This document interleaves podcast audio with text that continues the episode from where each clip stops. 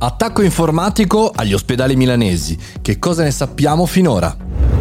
Buongiorno e bentornati al Caffettino Podcast, sono Mario Moroni e anche oggi qui davanti alla macchinetta del caffè virtuale parliamo di una notizia molto importante. Un ransomware ha ridotto i servizi degli ospedali milanesi, veramente una notizia molto importante. Prima di continuare voglio parlarti di Foo Fighters. 27, 28 e 29 maggio a Roma, un evento dedicato ai creativi, un evento dedicato a tutti quelli che si occupano digitale e non soltanto. Acquista il tuo biglietto su foofighters.it. Ci vediamo lì.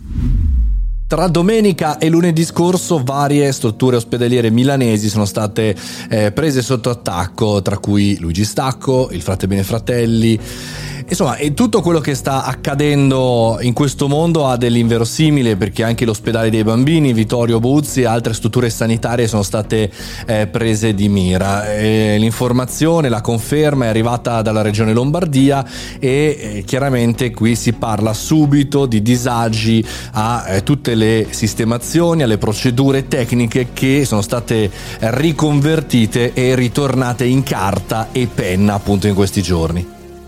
Regione Lombardia infine, almeno per quanto ne sappiamo nelle ultime ore, non, non, ci dice quali sono tempi definibili per la risoluzione del tutto, anche perché il guaio sembra abbastanza grosso e chiaramente io non sono sereno in questo periodo avendo un bambino piccolo nel capire che c'è stato un attacco, che tutto va a rilento, carta e penna, ma lasciamo stare il mio caso personale.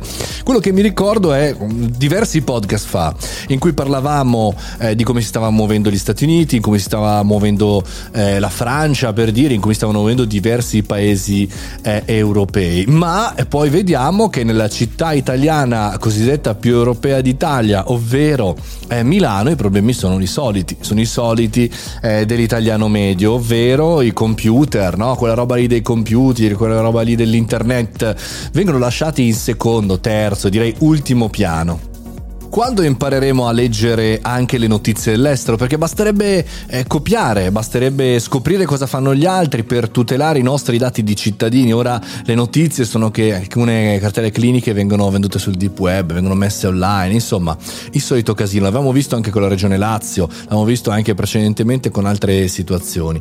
Dobbiamo mettere persone capaci a gestire queste cose, non eh, qualcuno di sfroso, qualcuno per caso. Bisogna mettere persone capaci capaci, pagarle bene e eh, farle lavorare.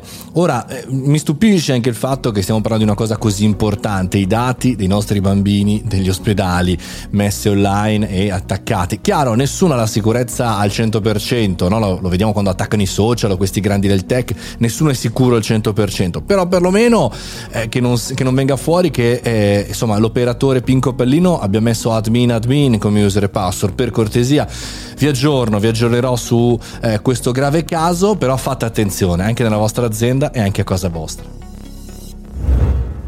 Questo e tutti gli altri podcast del caffettino, tutte le altre puntate sono supportate dal club www.caffettinoclub.it per far rimanere questo podcast gratuito e anche aggiornato ogni singolo giorno. Appunto per questo ci sentiamo domani mattina e ci vediamo al nostro evento Foo Fighters a fine maggio. Fate i bravi, a domani!